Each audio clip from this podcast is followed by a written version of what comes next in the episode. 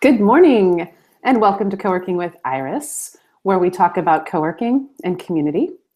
This is episode 22, and this morning I'm speaking with Laura Shook, and we are talking about the global directory of women-owned co-working spaces, which Laura created this year in honor of International Co-working Day, which is on August 9th. Hopefully you all know that. And um, I'm really excited about what Laura's doing with the Directory of Women Owned Co-working Spaces because I think that it allows us as women business owners to connect with each other uh, in, in a way that could become something in the future, which is awesome, but also really showcases to the world that co-working is a women-led movement. And, um, you know, I've been part of this movement uh, since 2000 and nine, and have many friends who are women um, that date back to those early years. Um, and it really has been women who've helped build this movement and have been at the forefront. You know, you look at Liz Elam of GCUC and Angel of Cohere and uh, Jamie of the Global Workspace Association and Enterspace, as well as Lexi.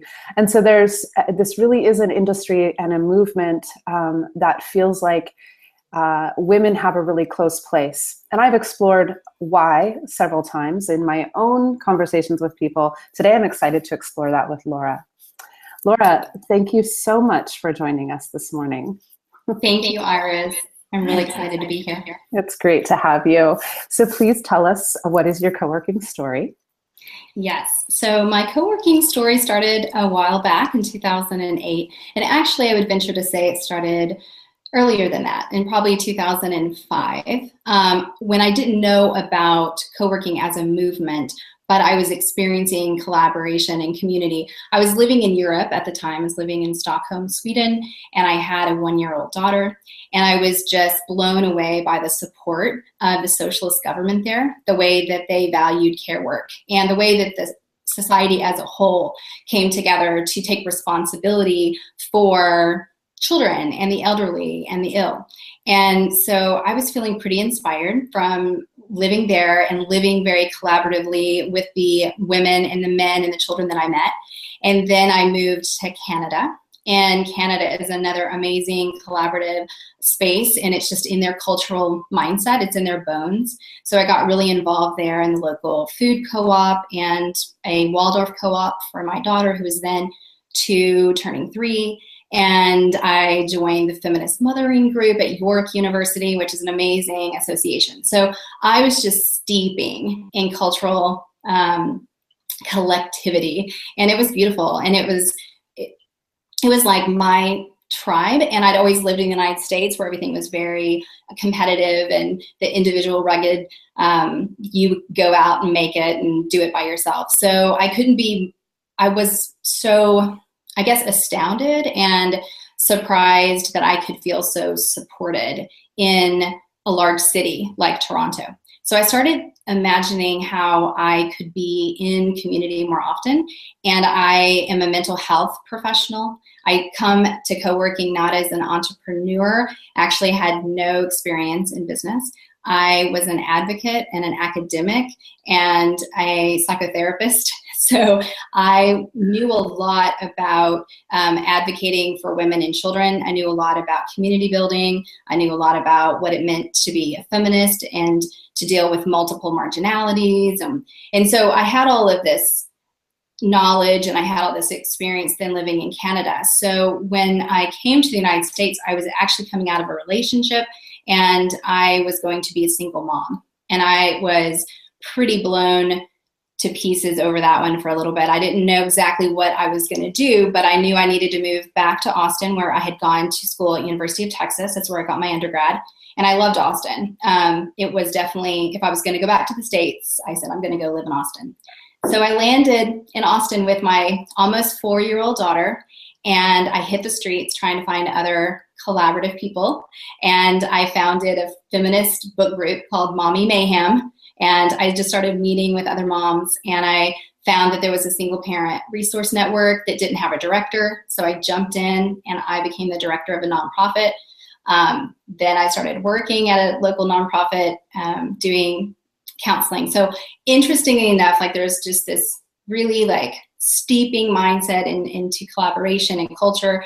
Um, and I'm an advocate and I need to support more people like myself and more women. And so I just started imagining a what I considered a work life space. And I knew that it needed to be a place where women could have access to um, professional support and business education, where they could see clients, whether they could um, maybe have childcare. So we dreamed of, of having childcare, which we ran for like the first two years, but then it fizzled out. And so I had all of these ideas for this work life center. So I sign a lease with this lovely landlord, and we're walking through the building, 4,000 square feet, 1940s bungalow, great little house. And he says, You know, you guys are talking about something really interesting, and I just read about it in the New York Times. I was like, What are you talking about? Like, I just came up with this. Like, what are you saying? You're reading, you read about my idea. And he goes, No, this whole concept that you guys are working and you're sharing and your moms. And he says, You should check it out. So he brings me a copy of the New York Times and I take a look at it. And I'm like, oh my gosh, it's in good company. Do you know those ladies? Uh-huh. In good company in Manhattan had a piece in there. They had just opened in 2007 or maybe that year in 2008. And there was a story about their co working space. So, co working found me. I had no idea what it was until I read that article, and it was so exciting. I mean, I think I must have like jumped around my room on fire, like, you know, that feeling like somebody's doing this. I was just like floored. And so I got online really quickly. I looked up in good company. I looked up all the different co-working spaces that I could find. I mean, back then there was like a hundred. In 2008, there might have been like 150 at most uh, worldwide. But I probably looked at every one of their websites. And, and that was my co-working um, introduction. And so it integrated seamlessly into my work life workspace vision because it had the five core values of feminism, in my mm-hmm. opinion, which is the cultural, the co working values openness, accessibility, community, collaboration, um, and let's see, what's the other sustainability. So, you know, I already had all of those values foreseen in my space, and then I found out that there was a movement, and I love how that that happened. And I, I say that I was a serendipitous coworker for sure. Like it found me, I didn't find it. wow. oh my gosh, I just love that story so much. And um, for our viewers and listeners, I'll just say that Laura and I really, um, I, I, reached out to her after she built the list um, in back in August um, to interview her, and we haven't actually met before today. Um, we may have met one time in Austin years ago, but don't remember it. We learned that we have several commonalities. One of which is that we both have a toddler or a preschooler and a teenager, um, which is a, a, different type of marginalization as a woman to kind of go through, like dealing with all of, um, you know, just children, being a single mom and, and having children um, at different ages and in different worlds. Um, but I also love uh, the synergy of the movement. And I think that humans, we tend to get ideas in waves. And I'm just going to get super duper esoteric here for just oh, yeah. a second. But I think we tend to get ideas in waves as, a, as sort of human consciousness. Mm-hmm. And so there you were traveling the world, living in different countries, really understanding sort of the movement towards the co working movement um, being a hippie kid, I will say that you know this has been done for a long time. We started this back in you know way about 11 years ago, but um, but it has been being done for a long time. This type of collective mm-hmm. experience. Um, and then you move to Austin, which in a lot of ways, it's not the birthplace of co-working, but boy, is it a co-working center, a co-working hub for sure. Mm-hmm. Um, and all along, there you are on this parallel track, having no idea yeah. what you're going to run into. And um, just to share with our listeners and viewers as well, I, I was really um, struck by the fact that Laura has been in business for since 2008 and i just kept having to look at that number again like really we've never met and you've been doing this since 2008 and um, so i just i feel uh, once again this like exciting co-working moment for myself right now where i found mm-hmm. synergy with somebody um, through the co-working movement um, who I really relate to. And so I just want to stop and appreciate that for just a minute yes. here. Thank you. yes, thank you, Yes. so tell us a little bit about your space. As we mentioned, it has been around since 2008. That's a really long time. Yeah. Um, and I understand that it's for um, healing professionals or or um, or people in wellness professionals. So talk to us that's a little bit about that because that's really niche. Mm-hmm. And you've been around so long. So, um, you know, I, I, really would love to hear this story. Yeah, yeah. Well, and and that was a challenge. A challenge about launching Somavita. Initially, no one in Austin, or very few people in Austin, knew what co-working was in 2008. There were jellies and definitely some co-working enthusiasts charting to, but we didn't know each other at that time.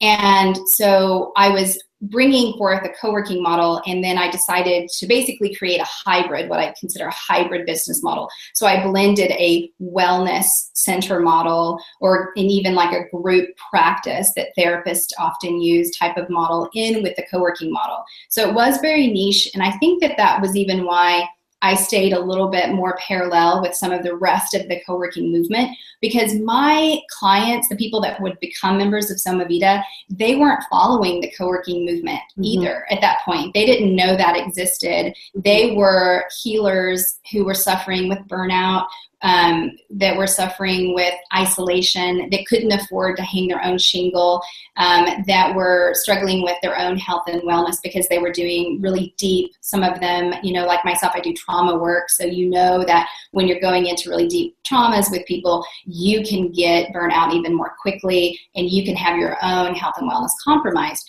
So I really had to go to that group of that those people within my industry here in Austin and do a lot of education um, about what co-working was and why it could benefit the wellness industry. Because many of them were just having shared spaces and they thought that was all that they could do. Well you know i have this group practice or we have shared office space but what was happening is that everyone was going into their door seeing their client and walking right back out and not having any kind of connection, not having any type of collaboration, not even networking or cross referring sometimes. So yeah. they were still very isolated. So I was actually wanting to leave the nonprofit sector and go into private practice, and I realized these are the things that I'm going to need. I'm going to need community. I need to be able to meet in the kitchen over tea or coffee. I need to be able to walk outside and have fresh air. I need to have um, all the people around me that I refer to because I work with a team. So I refer my clients to a yoga therapist. I refer them to a functional medicine doctor. I refer them to a naturopath or to a nutritionist. I mean, a variety of different people mm-hmm. will work with me often with clients depending on the client's um, symptomatology. So I was like, hey, if I can create a co working space that actually has a, a, community and a setup for all of those individuals, then we'll all be under one roof. We'll be sharing resources. We'll be actually able to cross refer. We might even do supervision with each other. Imagine that an interdisciplinary supervision where I, get to hear what a Chinese medicine doctor thinks about my client's grieving process. So mm-hmm. there was a lot of really amazing. Um, opportunity there, but it was very, very challenging in the beginning. It's gotten easier in the last few years, but people loved the concept of it, but they struggled with really understanding what I meant. And actually, I loved, I just recently listened to your last interview with Angel, and she talks about how they just showed up and were looking at each other with their laptops. I mean, I, I relate to that. I relate to that. It's like that early on co-working. Nobody really knew what we were talking about, but we we could feel it in our bones. You know, yeah. like this yeah. shit. This is awesome. Like, what are we doing? We don't know, but this is how we want to do it. So people would flock into Somavita, and that they would say, "I don't know what you're doing here, but it just seems really cool. So, you know, what do, what can we do? How can we be a part of it? So our initial membership, you know, was like people just having faith in that there was some sort of new platform that they could be a part of and they would just come in the door and check it out. And I can tell you a little bit more about the the structure if that helps too. Would you like me to share a little bit of that? Well, I do want to dive in. Um, yeah to to our our topic at hand. Um, but I will say that I, I, I think it's wonderful that you um, that you did this because I had several people come to me um, back in 2009, 2010. So back in the early days of um, the company that I used to work for, and they, uh, you know, wanted they were they were therapists or and um, healers, and they really wanted a space, and they wanted mm-hmm. to take a space there at the company that I worked at, which was yeah. you know very vibrant, very community, very collaborative. Yeah. Um, and I really tried to work with them, and but I kept I kept coming up against, you know, if I was one of your clients, I wouldn't really feel comfortable walking into your office and then walking out into this open space, having just had a really big emotional moment or just, you know, feeling really yeah. raw um, in one way or another, good raw or bad raw, just raw, you know. Mm-hmm. And so, um, so uh, I encouraged people to start co-working spaces for healers themselves, and I, you know, none of them actually came, but I do agree mm-hmm. that that there's a lot of there's always been a lot of collaboration between therapists and between yes. professionals. So, yeah. yeah. I think that's wonderful, and I'd love to talk to you more about that, yeah. maybe on another show about business. Yeah, yes, definitely. But let's dive in. let's dive into this directory that you put together. So, you put together this list of women-owned co-working spaces around the world. Um, so what what really made you think of this idea, and how did you go about collecting the data? Well, I think it was a couple of years ago when we were celebrating the International Co-working Day. I realized how little I knew about the herstory, and I went and I looked on the timeline. And there's been a lot of um, gathering of information. Deskmag has done a great job, and you know, different. And Alex Hillman's written some great articles about the history. I actually came across his article, The Lost Value of Co-working Wellness, which was all about the spiral muse um, and how it focused on meditation and wellness, which was so validating as well. And I just was thinking, huh, that's so interesting. I'm hearing so much about the men, which is great. And they were all embracing these values and what I consider to be feminine business values. And so um, I just thought, huh, I want to know. And I'm sure other people want to know too where are the women and how. And I knew that they were leading, I knew that they were integral to this movement, but I didn't feel like they were being well represented, not so much by our, ourselves, by the co working movement, but by the general press, which we all know does not do an adequate job reflecting women's contributions. They do it more, you know, when they want to have, when they're like, following a book release like Lean In or something like that, you'll see all this, oh, let's talk about women and how strong they are in business. But it's sort of an afterthought, in my opinion. So this is part of my feminism and part of my activism was to create more visibility for women. Um, because I just think, yeah, we are not uh, given the microphone. We're not um, we're not quoted in, in news articles, and we're just not seen. And yet we are a powerful force for good and for collaboration within the co-working movement. Yeah, awesome. Yeah, yeah. I love it. Um, and so, when you went about collecting the data, um, what what methods did you use to find these women-owned co-working spaces? Well, it was kind of funny because I come from an academic research background, so I got really geeky about it at first. and it was not happening. I was not getting it done because I was making a huge deal out of it and I was being a perfectionist. So then I said, you know what?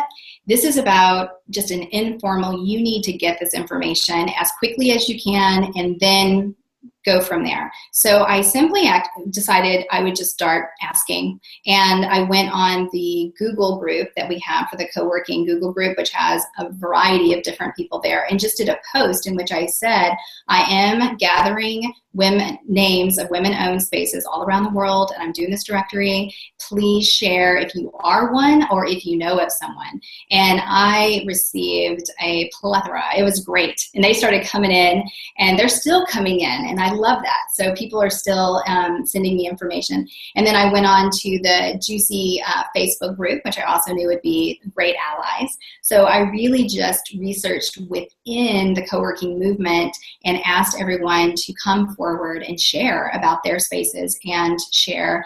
Um, and so there were many um, men that came forward sharing other women owned spaces that they knew about it as well. And then the women were just like pumping it through. They were sending me um, messages, and I really was not expecting that many women, honestly, to respond so soon. So it was a sign to me that this is important. All these women are ready to be seen. And what was interesting is that that like you mentioned there were many of us in like the 2000 like ashley proctor in 2006 up in canada was already doing some amazing work and i didn't know about her when i came on in 2008 and then there was like susan dorsch 2009 and then yeah alex uh, i mean angel and liz right? I mean like there was this this pocket of really strong female leadership. And then you didn't really see a lot of women owned spaces for a little bit. And then they started popping up a lot in the last few years. Like mm-hmm. it's really amazing how many started sending me that said i just opened in 2014 i just opened 2015 i'm opening this year mm-hmm. yeah. So, yeah. yeah. So what i told everyone is like this is my first run at it and i will continue to gather more information and ask for this and i update the directory so that or actually i just got an intern to help me with that because i wasn't able to keep up with it. Nice job. yay! Awesome. Okay so the directory exists yes. Um, and there's a facebook group. Yes. Um, so what do you see this kind of moving into? What's your hope for this to move into yeah, my hope is that it can create a really nice, uh, tight knit group for women to find connection and support to really um, possibly promote our spaces to one another's members who are traveling around the world. I've actually recently had a conversation with some therapists who were surprised that co working could even work for them because of their concerns about, well, are the chairs comfortable enough? Is it confidential? Like what you mentioned, is my client right. going to walk out into a room full of computers? Um, and so what I told them, I said, well, you know what? My next thing is I should do a directory, kind of a subdirectory of spaces that have more of a wellness ambiance and actually can guarantee that they have white noise machines and comfortable chairs and private spaces for therapists and try to get more people around the world um, more of the therapists dropping into these different co-working spaces even if they're um, not going to own one but just know more about them. So i definitely want the directory to be a community for the women who are running these businesses, but I also think it will add a lot more visibility so that women in their women and men in their communities will be more likely to seek them out.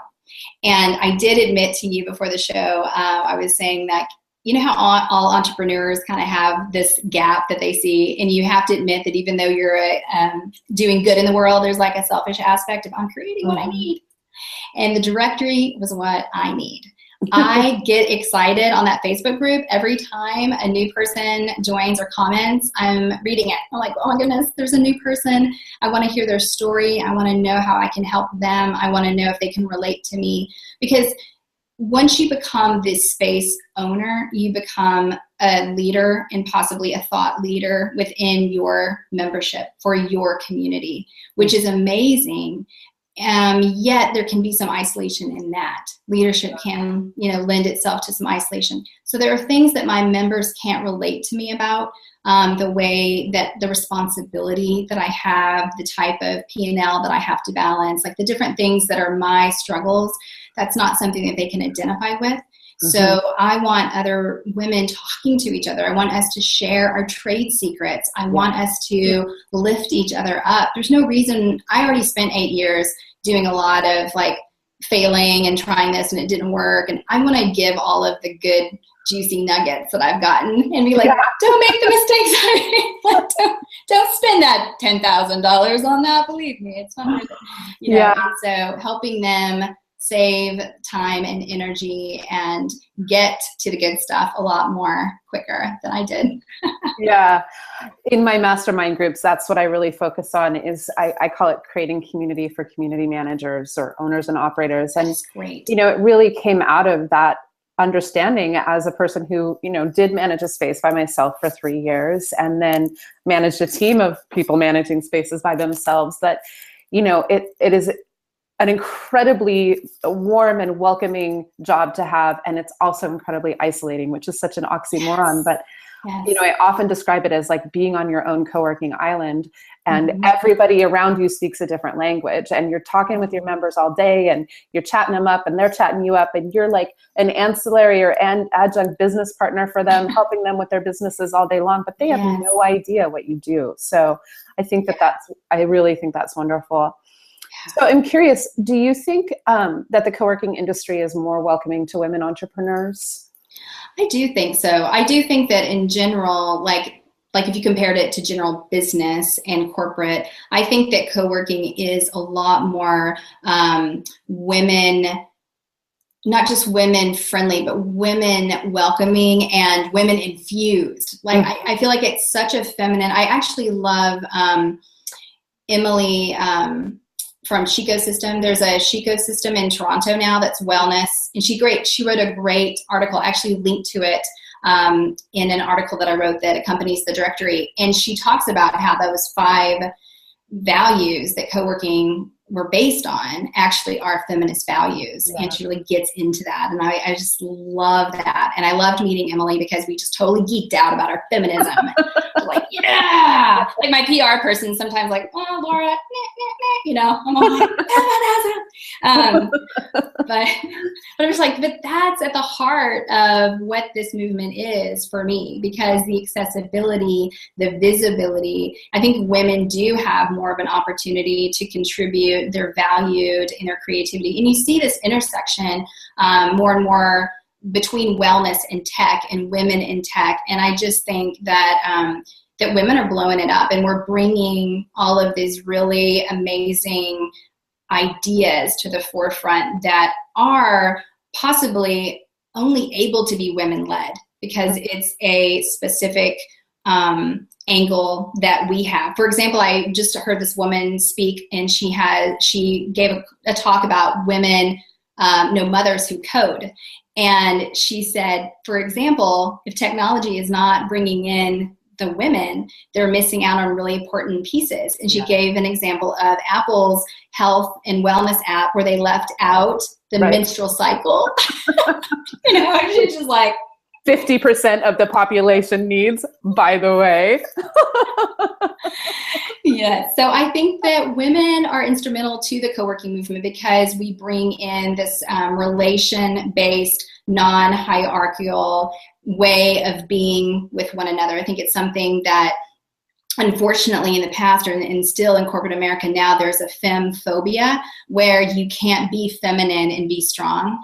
And if there's any place for women to reclaim that reclaim that feminine as strength and as intuitive and as amazing then it's in co-working.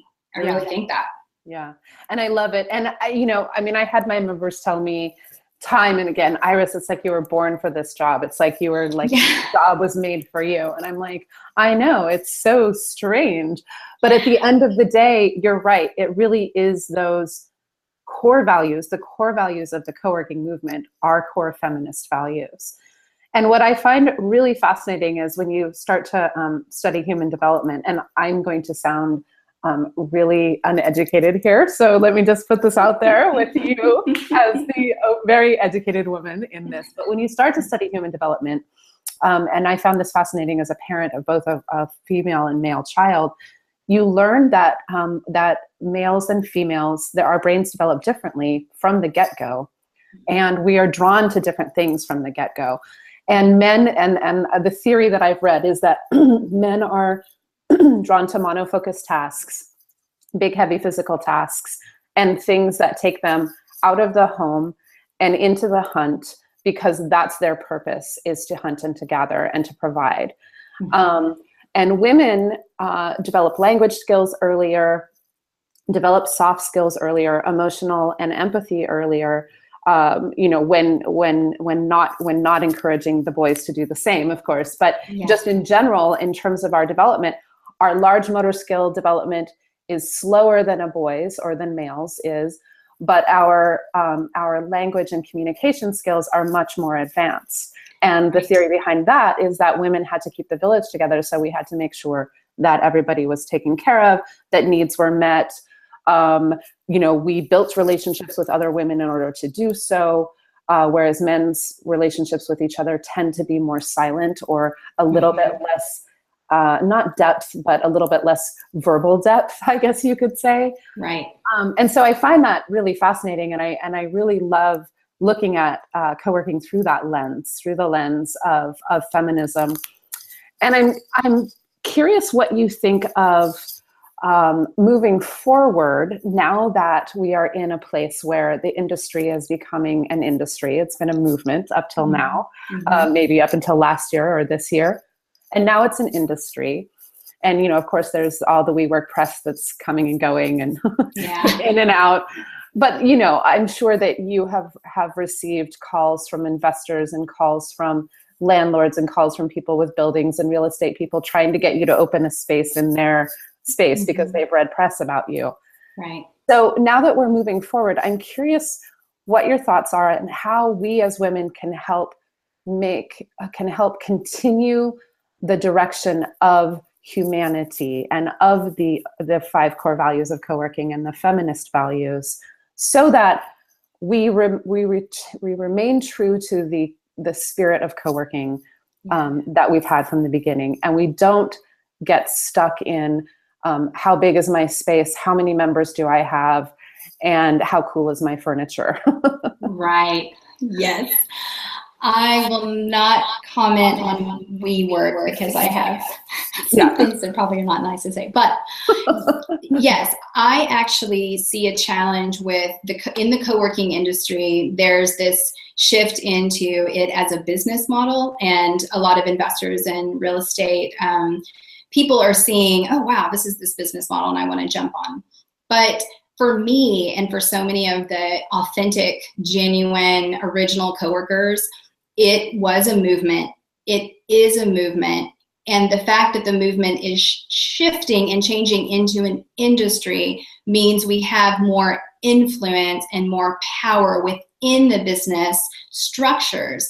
But in my opinion, we should never lose sight of that heart that drives co-working. And for me it's a cultural societal shift and a systemic solution for change that is pervasive throughout not only the way we work but the way we're caring for ourselves the way that we're caring for others the way that we're living the way that we're raising our children. So co-working has at the heart of it that magical seed and if mm. it stays in that path and in that vein of social change, of, of being a force for good, then I think that women are going to naturally be at the helm. I think it's going to continue to attract women. And I think that we have the unique skill sets on how to navigate that. For a long time, we have understood how it, what it means to be valuable but invisible. Yeah. And the co-working structure is similar. It is so valuable but yet can be marginalized and invisible to so many investors or so many corporate minded people. And so it's easy as even women have found historically to want to shift and bend in order to look more powerful and be more like the men or more like what they think will get them visibility. But in the end it's staying true to yourself. What makes you unique what is a, the woman's gift to give that is going to make that shift. So the same with co-working we don't want it to shift into that place. There's plenty of business models. There's executive suites. I mean there's a variety of different things and i know that some executive suites have been making that shift but i think that's the big difference is understanding that right now our industry is going into a bit of a division and it is either going into more of the corporate business or it's going staying the path to the movement mm-hmm. and it's creating a systemic solution to the marginalization of our our actual heart our soul doing what we love changing the world all these things that we hope that our humanity is going to stand for and that the, the legacy that we're going to leave behind for our children is that this gets to be a different way in which we work and in which, in which we view ourselves and others around us. Yeah. Wow. That's wonderful. oh gosh. I'm kind of passionate, kind of passionate a little bit, a little bit. I'm kind of speechless. Um, so I really have so many more questions, and I feel like I could talk to you about this for a long time. We are out of time today. Um, please tell us what's next for you. Yeah. So I'm getting really excited about um, sharing my message about mental health and emotional well being for entrepreneurs. And so, what that looks like is me pulling myself out of the trenches a little bit more and more from Soma Vida and working on my personal um, messaging and getting out there and speaking and really bringing home the message that your wellness is your business's bottom line. And that if we don't start paying attention to our emotional and our spiritual and our physical health, then we aren't going to have the success that we need. So I'm looking at a public speaking. I'm going to be joining a colleague on a podcast soon, and we're going to be talking about women who are doing amazing things and liberating themselves in various ways. So I'm excited to be more global. I think that um, I'm at that place in my motherhood as well, where my littles and my not so little are doing well, um, and they I can fly away a little bit more from home, and I want to do more travel. I want to go visit these women that are in my directory. If I could make a trip to each one of those, that would be amazing. So I think that's where I'm setting my sights is just more travel, more global discussions, dialogue, and I'm looking forward to all the different people that I come across in that process. Wow. Cannot wait to follow your journey. And I will absolutely have you back here um, on the show again to uh, see how the progress is going with the directory. And also, I'd love to really talk to you about the wellness space.